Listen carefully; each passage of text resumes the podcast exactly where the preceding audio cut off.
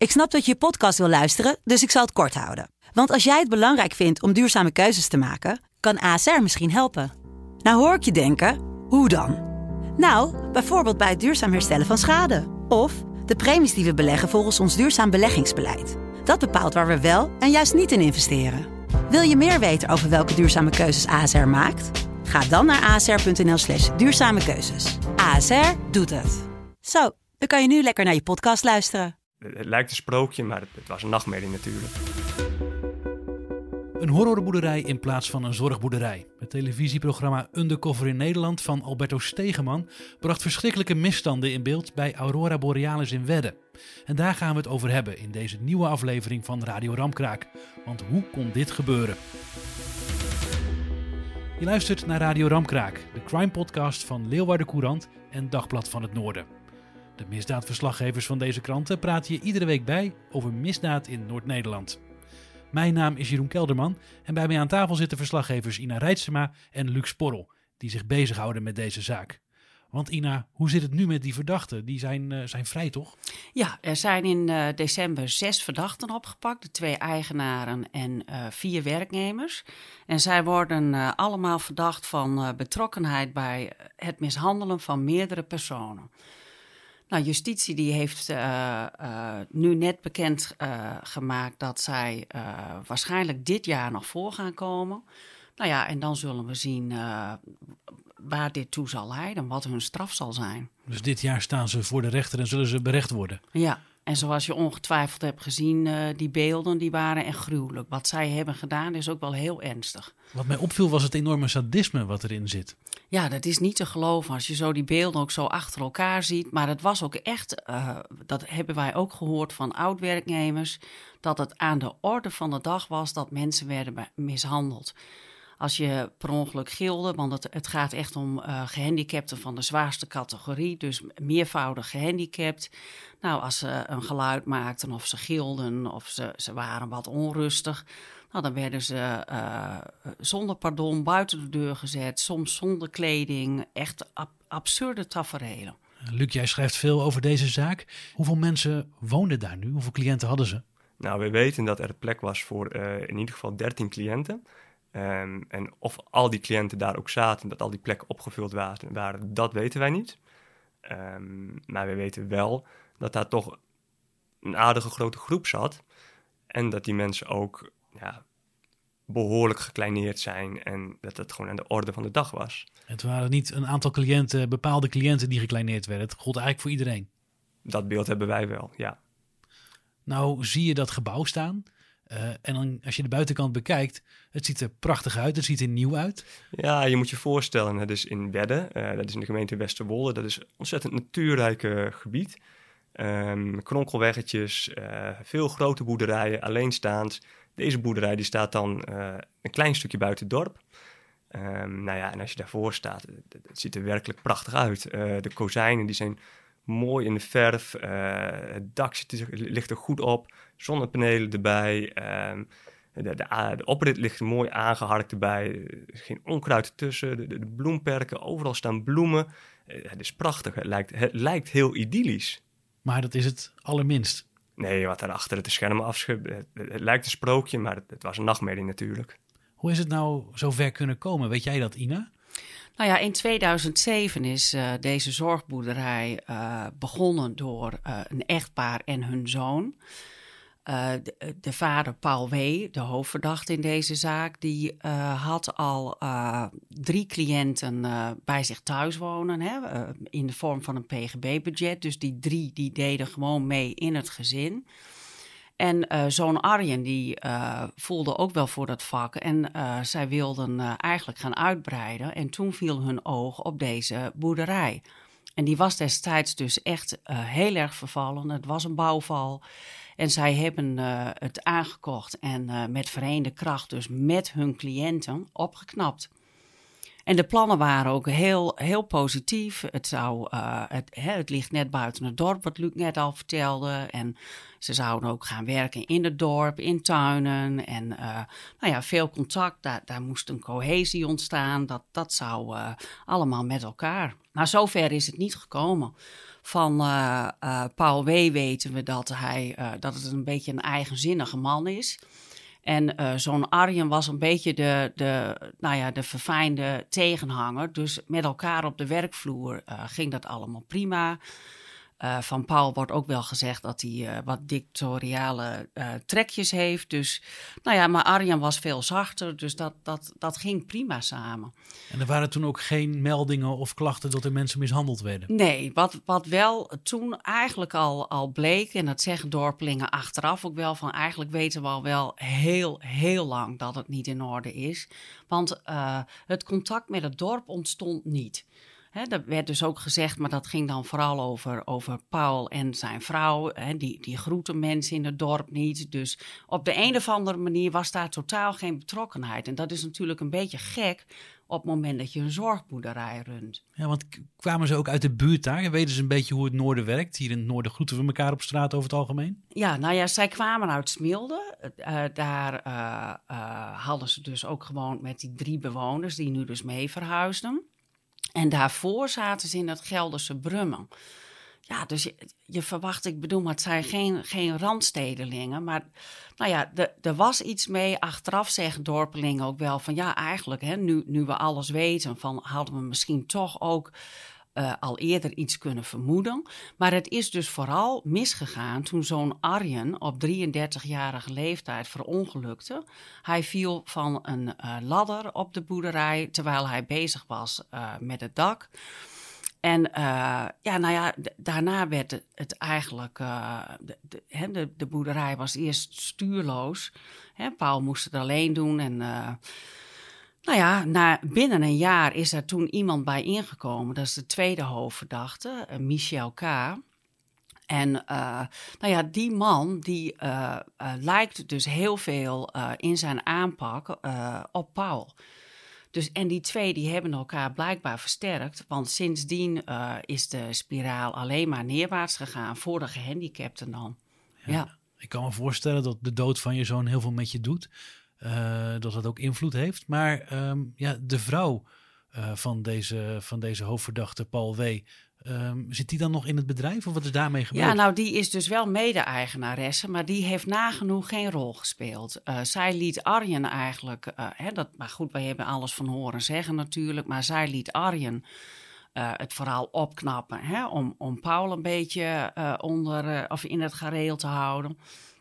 En verder uh, had zij geen rol. Zij heeft wel een zorgachtergrond ook, maar zij speelde eigenlijk nauwelijks een rol uh, in de dagelijkse gang van zaken.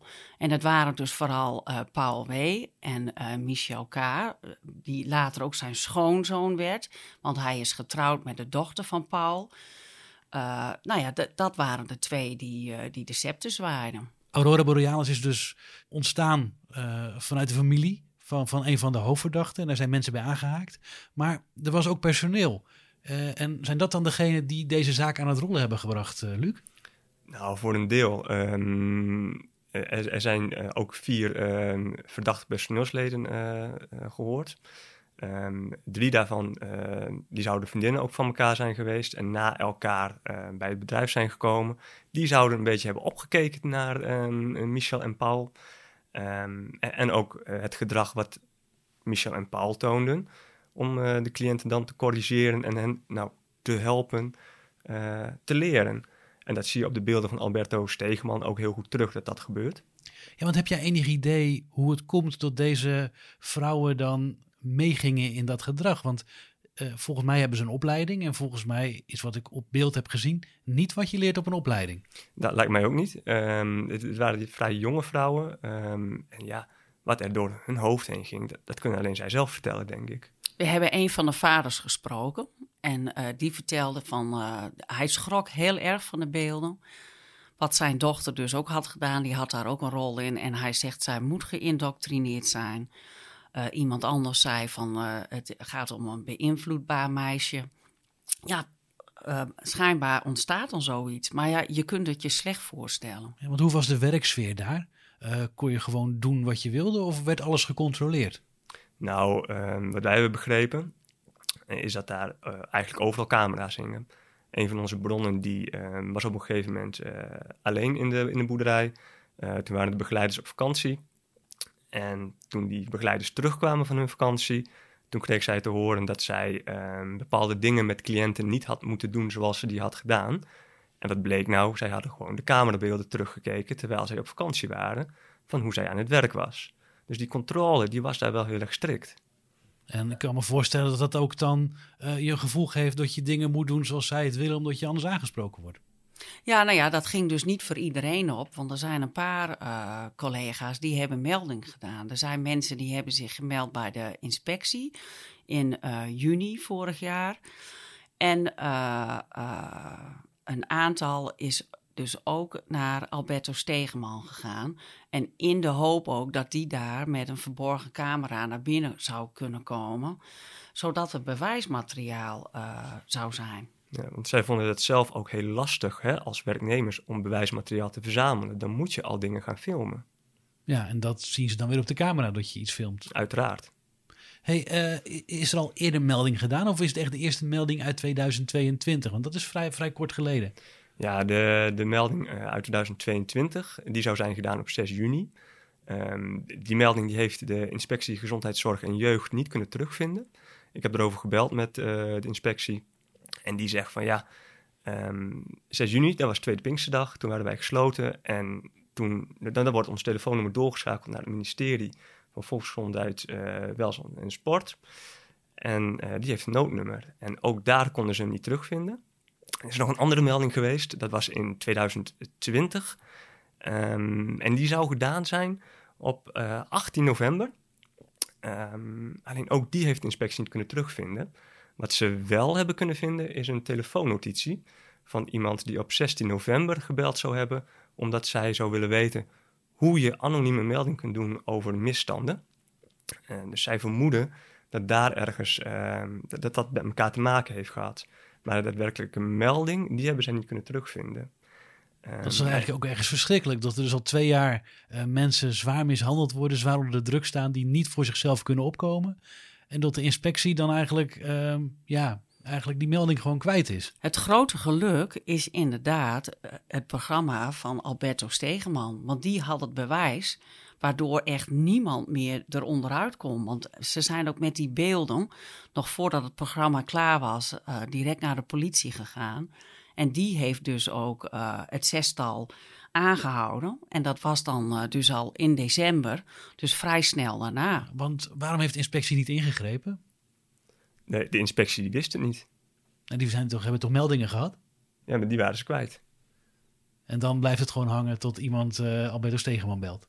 Ja, blijkbaar. Kijk, um... Zijn er ook geen ouders van die cliënten die aan de bel hebben getrokken van het gaat niet goed met mijn zoon of met mijn dochter? Nee, dat is niet gebeurd. Tenminste, niet dat wij weten. Uh, Hoe dan? Kijk, je moet het zo zien. Die inspectie die, die, die heeft ontzettend veel zorgbedrijven te controleren. Want er zijn in Nederland uh, heel veel zorgbedrijven. Dat zijn echt officiële instellingen. Nou ja, daar, daar wordt dan nog wel met regelmaat gecontroleerd. Maar je hebt heel veel kleine zorgbedrijfjes zoals deze die uh, vooral werken met PGB-budgetten. Dus de cliënt die krijgt zijn eigen budget en die besteedt dat naar eigen uh, goedkeuren uh, aan iemand uit. Nou, dat is hier dus gebeurd. En zolang jij dan minder dan tien werknemers hebt, dan ben je helemaal niet gebonden aan speciale vergunningen of wat dan ook. En iedereen kan zo'n zorgboerderij beginnen als jij maar gekwalificeerd personeel uh, onder dak hebt. Nou, dat gebeurde hier, want de, de, werknemers die hadden keurig hun diploma's. Alleen die moesten aan het werk gaan zoals de twee eigenaren dat wilden. Nou, en zo konden ze jarenlang buiten het oog van de inspectie om hun gang gaan. Ja, sterker nog, mogelijk wist de inspectie helemaal niet dat deze uh, zorgboerderij hier zat, totdat deze wet, uh, de wet toetreding zorgaanbieders uh, in werking trad in 2022. En die bepaalt inderdaad dat bedrijven met meer dan 10 werknemers um, een vergunning moeten hebben. Nou, Aurora Borealis die had niet meer dan uh, tien werknemers, dus die hoefde zich alleen aan te melden. Uh, wat ik me dan toch afvroeg, ik sneed er net al eventjes aan. Uh, de ouders van deze cliënten, hebben die dan nooit iets gemerkt dat het niet goed ging met hun zoon of dochter? Nou, die ouders die kwamen er bijna niet. En dat, dat was ook wel een bewust uh, zo gevormd door de begeleiders. Eigenlijk wilden zij nou gewoon liever niet dat deze begeleiders over de vloer kwamen. Ehm, en op het moment dat dat wel gebeurt, ja, dan veranderde dat terreurbeleid in, hartstikke vrolijk en nou welkom en uh, hartstikke leuk en aardig. Het moet toch opvallen als je niet echt welkom bent bij, uh, bij je kind? Of, of, of, hoe werkt dat? Ja, dat heb ik mij ook echt afgevraagd. Ik kan me niet voorstellen als jij door een leiding uh, niet uh, je welkom voelt, dat je dan toch niet de interesse hebt in je kind en dat je er vaker gaat kijken. Maar blijkbaar is het, is het toch zo ontstaan. En wat je ook niet moet vergeten is dat meerdere bewoners al jarenlang bij Paul W uh, aan Paul W. waren toevertrouwd. Hè? Daar, daar, werkte hij in zijn, zijn jongere jaren al mee. Ik geloof dat er één is die al twintig jaar bij hem is. die zou, dus die zou is, begonnen zijn toen hij acht was. Ja, die is later mee verhuisd naar Smilde. Die is mee verhuisd hierheen. Nou ja, en als het om zulke zwaar gehandicapte kinderen gaat... die ouders die wonen uh, waarschijnlijk ergens verderop in het land. Dus, en die hebben altijd het idee gehad, het gaat goed. En het bijzondere is ook dat zelfs in de dagrapporten uh, melding werd gemaakt van, van de, de rare acties op de, op de werkvloer. Van die stelselmatige mishandeling. Ja, ja, nou het werd dan natuurlijk niet als mishandeling genoteerd, maar er stond dan wel letterlijk in van uh, we hebben hem even buiten de deur gezet omdat hij uh, zich niet aan de regels hield. Maar ja, wat zijn dan de regels? Want de, de, regel is dan bijvoorbeeld dat je niet mag gillen. Nou, als dat nou de enige manier is om je te uiten, is toch een beetje een, een gekke voorwaarde. Ze hadden drommels goed door dat het niet klopte wat er gebeurde. Er werd ons ook een voorval verteld van uh, zorgcoördinatoren die kwamen kijken om een nieuwe plek te zoeken voor een cliënt. Nou, die mensen waren koud de deur uit toen er op de werkvloer dus weer een probleem ontstond en iemand in een sloot werd gezet. Ja, het is echt te gek voor woorden. Kleding uit in de, in de sloot. En dan werd er geroepen dus ook door een van de hoofdverdachten van nou, het is maar goed dat die uh, mensen hiervoor weg zijn, want we kregen nooit een cliënt weer. Nou, dat zegt natuurlijk alles over, over hoe er werd gewerkt. En ook over en dat ook ze over zich. kwade opzet. Precies, doelbewust. Hoe is het nu eigenlijk met die verdachten? Wat heeft deze uitzending voor gevolgen voor hen gehad? Nou ja, uh, wij hebben uh, van de verdachten dus niemand kunnen spreken, want ze zijn allemaal ondergedoken inmiddels. Want uh, nou ja, na die uitzending waren er zoveel dode mensen, of boze mensen dat ze, uh, nou ja, er ontstond eigenlijk een soort van heksenjacht. Wij hebben op meerdere adressen aangebeld. Um, met buren gesproken, uh, uit de omgeving mensen. Maar er is dus niemand thuis, ook de hoofdverdachte niet. Het bijzondere is ook de boerderij, die prachtige boerderij, die staat dus gewoon helemaal leeg. Er uh, woonden ook nog uh, uh, de ouders van Paul en een tante. Dat ging ook, die, die kregen daar ook zorg. Dus er was een groep met die zwaar gehandicapten en een groep met ouderen. Maar niemand is er meer. De patiënten zijn elders ondergebracht. En ja, het, het staat gewoon leeg. zwaar bewaakt. Er staan van die hele grote stellingen met camera's. Er is uh, één ruit is ingegooid. Dat is nog gebeurd nadat de politie daar een opstootje heeft uh, uh, opgelost. nou ja, de, het, de, ze voelen zich niet veilig. Ja, op social media werd er op een gegeven moment ook opgeroepen om, om naar die zorgboerderij toe te gaan en daar die mensen een lesje te leren. Daar was jij bij toch, Luc? Ja, dat klopt. Ik, ik heb dat op gezien. Ze noemen dat dan Project W. Um, ja, en daar heeft uiteindelijk een groepje van 15, misschien 20 mensen uh, in verschillende samenstellingen uh, voor die boerderij gestaan. En ook echt puur met het idee van um, deze Paul en uh, Michel, die wonen nog in dat voorhuis, dachten zij. Um, dat moet absoluut niet kunnen. Ze waren ook bang dat er een doorstart werd gemaakt met een andere zorgondernemer. Um, en daar waren ze allemaal gewoon heel erg boos om. dus toen hebben ze echt nou, tenminste twee uur buiten gestaan om die mensen te intimideren. Want dit willen wij niet, zo moet het niet in Nederland. En waren dat dan mensen uit Wedden of, of wat voor mensen waren nee, dat? Deze mensen kwamen uit uh, Veendam, uh, Winschoten. Een vrij brede regio. Eigenlijk mensen die daar gewoon boos over waren. Ja, deze mensen waren er heel boos over. Die waren woest zelfs. Ja, jij noemde iets over een doorstart van, van deze boerderij, dat ze daar bang voor waren. Werd dat ook geprobeerd om, om verder te gaan met deze zorgboerderij? Er was een ondernemer die daar op diezelfde locatie, die boerderij, die is van de familie. Uh, maar die wilde de, de achterschuur wilde die huren voor uh, een, een, nieuw bedrijf. En dat is niet, uh, na, na, die bedreigingen is dat van de baan. Ja, want um, zijn er ook nog dingen vernield aan die boerderij? Heb je dat gezien? Ehm, ja, wij zijn daar na, die, na dat opstootje nog een keertje langs geweest. En toen waren er inderdaad uh, twee ramen toch stevig gebarsten. Daar moet toch wel iets uh, hards met een stevige vaart tegenaan zijn gegaan. En die vier cameramasten die nu op iedere hoek van de boerderij staan, ja, die staan daar niet voor niets. Die houden de boel in, in, de gaten, op afstand zeg maar. Ja, ja. de boerderij staat s'avonds ook in het volle licht. Ja. Hey, wat voor straffen staan hier nou op? Wat voor straffen hangt die hoofdverdachte boven het hoofd? Kunnen we daar wat over zeggen? Nou ja, dat is een beetje lastig, omdat er uh, tot nog toe alleen nog maar geformuleerd is dat ze betrokken zijn bij uh, mishandeling. Ja, en als je dat sec juridisch bekijkt, dan, dan zou je er nog af kunnen komen met een taakstraf. Je kunt je dat bijna niet voorstellen. Justitie zegt ook wel dat zal dan hooguit gelden voor de, de vier werknemers.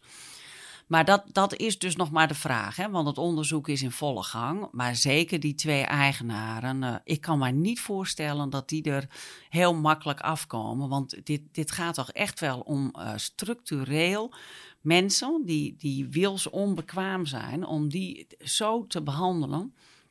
Dat is uh, vrij ernstig. Ja, want een beroepsverbod lijkt me ook wel op zijn plek, toch? Als je dit zo hoort.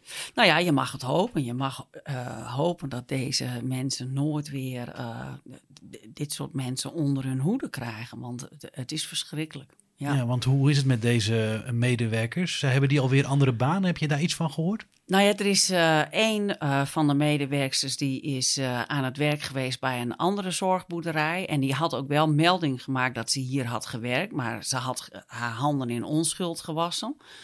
Maar, dus eigenlijk uh, gezegd van, uh, ik had niks met die mishandelingen te maken? Nee, maar toen de uitzending werd aangekondigd, toen begon zij toch al een beetje terug te krabbelen en ze vonden het toch maar spannend. En uh, na de uitzending is zij direct ontslagen. Dus het was een van de, van de vier die genoemd werd. Ja. En de inspectie? Wat gaat de inspectie doen? Nou ja, de inspectie kan hier weinig mee. Hè? Wat we al even zeiden, van er is gewoon te weinig uh, personeel om alle zorgbedrijfjes te controleren. Dus de inspectie is afhankelijk van meldingen uh, uh, ja, van jou en ik, van iedereen die maar wat ziet gebeuren. En dan is het natuurlijk nog maar de vraag wat zij bij een eventuele controle aantreffen. Want zolang jij geen bewijs hebt en op dat moment gebeurt alles net even keurig, ja, dan, dan wordt zoiets ook niet maar zo ontdekt. Dus uh, ik, ik hou me hard vast als je ziet wat hier gebeurt. Is dan denk ik van ja, dat zou toch echt op andere plekken ook uh, kunnen voorkomen. Dus eigenlijk hebben we Alberto Stegeman en zijn programma heel hard nodig om de zorg veilig te houden. Is deze trieste conclusie dan? Ja, zo zou je het wel kunnen zeggen. Helder. Tot slot nog even iets belangrijks. Heb jij je al geabonneerd op onze misdaadnieuwsbrief, Ina? Ik wel, via de link. Heel goed, ik heb me ook geabonneerd uh, op de nieuwsbrief. Wil je dat nou ook? Dan krijg je elke week uh, het laatste misdaadnieuws van Leeuwarden Courant of Dagblad van het Noorden in je mailbox.